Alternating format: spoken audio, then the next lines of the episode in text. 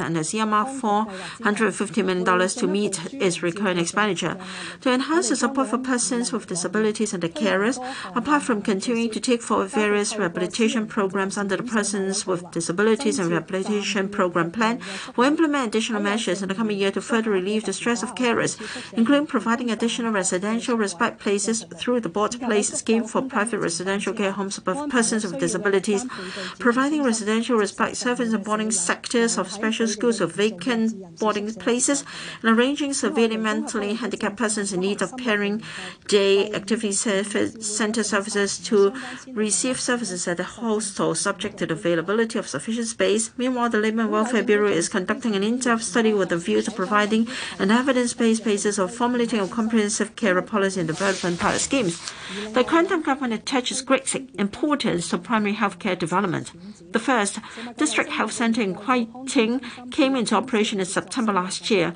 Operation surface contracts for DHCs of another two districts were awarded, and sites for nine other DHCs have been confirmed. The Food and Healthcare Bureau will look into implementation of a pilot public-private sector program for DHCs, under which subsidized medical consultation services will be provided to HC members who are newly diagnosed with diabetes or hypertension, with a view to enhancing measures to manage the chronic disease and alleviating the pressure on the public healthcare system.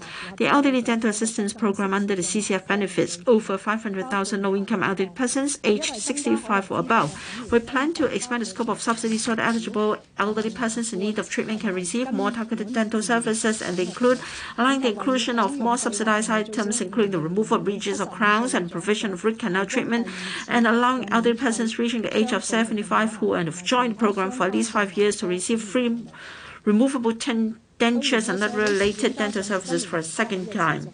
The social unrest last year, together with the persisting COVID-19 epidemic since early this year, have brought different levels of impact and influence on the mental well-being of some people.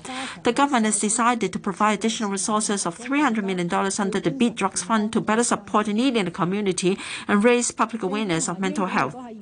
The government and the HA introduced enhancement measures for the means test mechanism of the Samaritan Fund and CCF medical assistance programs in early 2019 to alleviate the financial burden of patients' families arising from drug expenses. We'll further refine the mechanism after reviewing the effectiveness of the measures. At present, the Samaritan Fund and CCF medical assistance programs cover 48 and 34 drugs respectively. We'll continue to increase the number of drugs covered under the two funds and relax the clinical criteria of existing drugs in accordance with the established mechanism, thereby strengthening the support for the needs of patients with cancers and uncommon diseases. The government has all along been fostering the social integration of ethnic minorities. In the past two years, we've implemented around 30 measures to support ethnic minorities, covering areas of education, employment, social welfare, healthcare, and social inclusion. Among these measures, the amended Race Discrimination Ordinance, which enhances the protection for ethnic minorities, also came into effect this June. In addition, overreaching, outreaching teams have been set up by the SWD to proactively reach out to ethnic minorities with welfare needs. Starting from the second quarter of 2021, the Hong Kong Observatory will provide basic weather information on its website in eight ethnic minority languages. This will facilitate ethnic minorities real-time access of information such as latest weather reports, warning and forecasts, as well as tropical cyclone tracks presented in their own languages. I will continue to encourage more departments to review their delivery of daily public services and actively consider meeting the needs ethnic minorities. Nurturing talents and youth development. Education is the key to nurturing talents. My vision for education is to nurture our young people into quality citizens with a sense of social responsibility, a national identity, and affection for Hong Kong, as well as an international perspective. Education is also about building a good character, and the cultivation of moral virtues is the most essential. As a matter of fact, students must be law-abiding, able to respect different opinions, and adapt to social life in order to become a responsible member of the civil society. After my resumption of uh, office, I've been actively providing additional resources for the education sector in order to create favorable conditions for implementing reforms necessary for enhancing the quality of education. Over the past three years, the current term government has increased the recurrent expenditure on education by a total of $15.5 billion. Many of these measures are meeting the long-standing aspirations of practitioners from the education sector, including implementing the all-graduate teaching force policy and increasing the class-to-teacher ratio.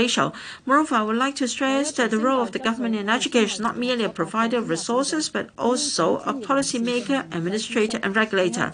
To enhance the quality of education, we have set up eight task forces at different times and invited professionals to conduct studies and consultations and present the reports to the government. Seven task forces have completed the work, and the EDB has joined hands with the relevant organizations to implement the task force recommendations. The last task force on review of school curriculum submitted its report in September, and the EDB will provide the government's response in due course.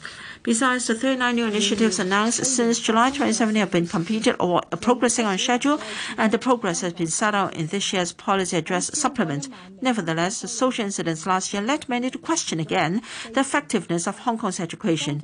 It is indeed heartbreaking that among more than 10,000 arrestees suspected of violating the law in connection with the opposition to the proposed legislative amendments to the Fugitive Offenders Ordinance, 40% are students, of which nearly 2,000 are primary and secondary students.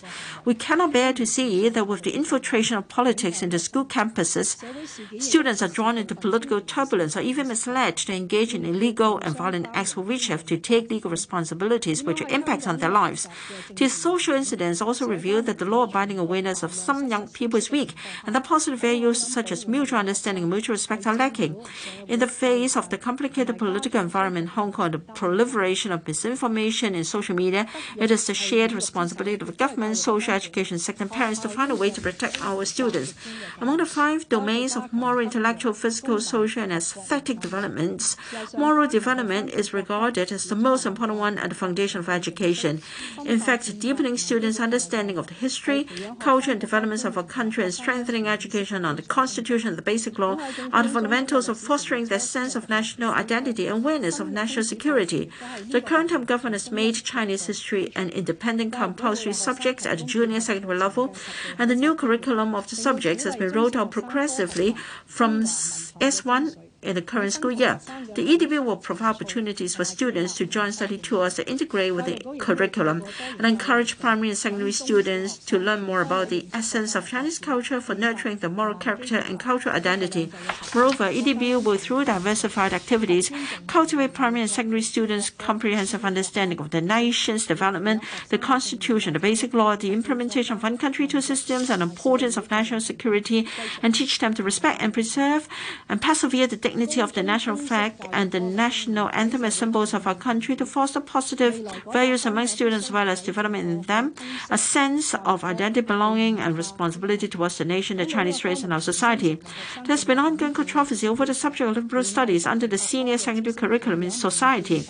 Hence, the direction of reform in future should focus on rectifying the previous deviation from the subject's objectives and restating it as the platform to help students establish a sound foundation of knowledge, make connection between the knowledge across different subjects, develop critical thinking skills, analyze contemporary issues in a rational manner, and learn about the development of our nation, the constitution, the basic and the rule of law, and so forth.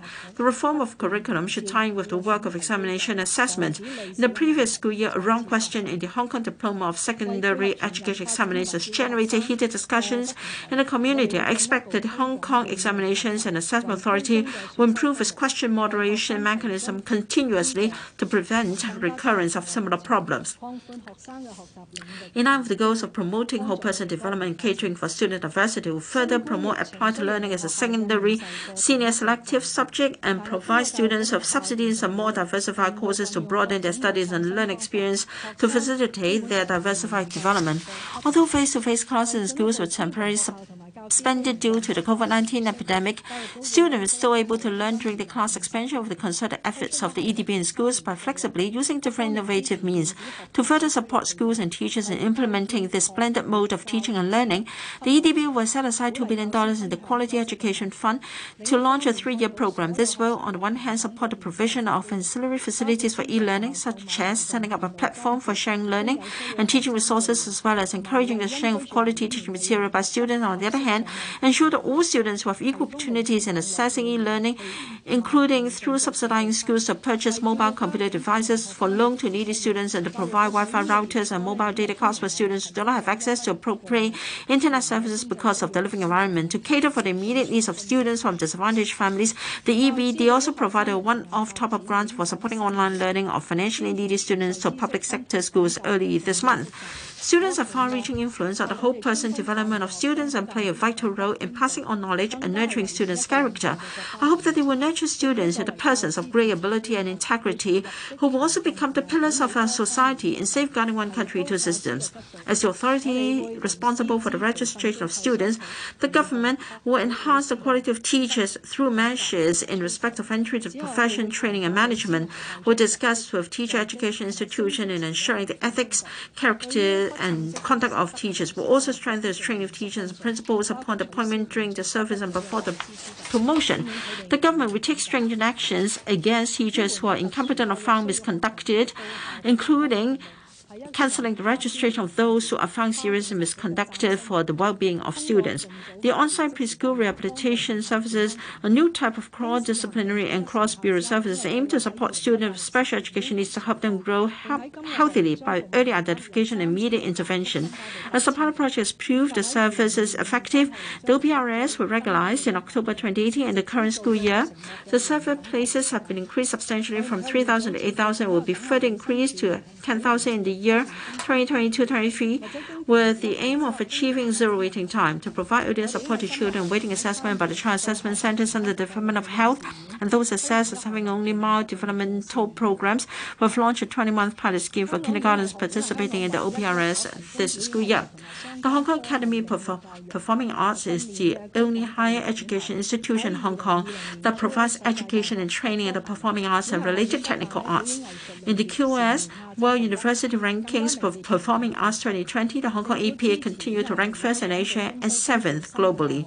The government supports the provision of new teaching facilities in the student hospital hostel for the HKAPA in the Eastern District on Hong Kong Island to enrich teaching and learning infrastructure and experience and to foster the healthy development of tertiary education in the performing arts. To expand the talent pool of Hong Kong, not only do we need to make our best endeavor to nurture local talents, we also need to proactively attract non-local talents to come to Hong Kong. Invest Hong Kong work in partnership with various bureaus, CTOs, and organizations promoting I&T, financial and cultural development to adopt a strategic approach in actively promoting around the world the facilitation measures and development opportunities available in Hong Kong for high-quality talents with the focus on attracting those in demand in various areas.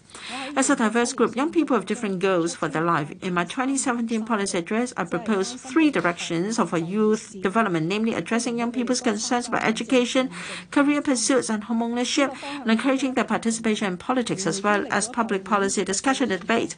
Considerable progress has been made. However, the social unrest, unstable epidemic situation, prolonged class expansion over the past year have affected the lives and learning patterns of young people. Some feel confused and helpless about their future and the way society is developing. In view of these situations, the government will consider how to create an environment that enables young people to grow healthily, build a stable home, pursue a good career, and unleash their full potential.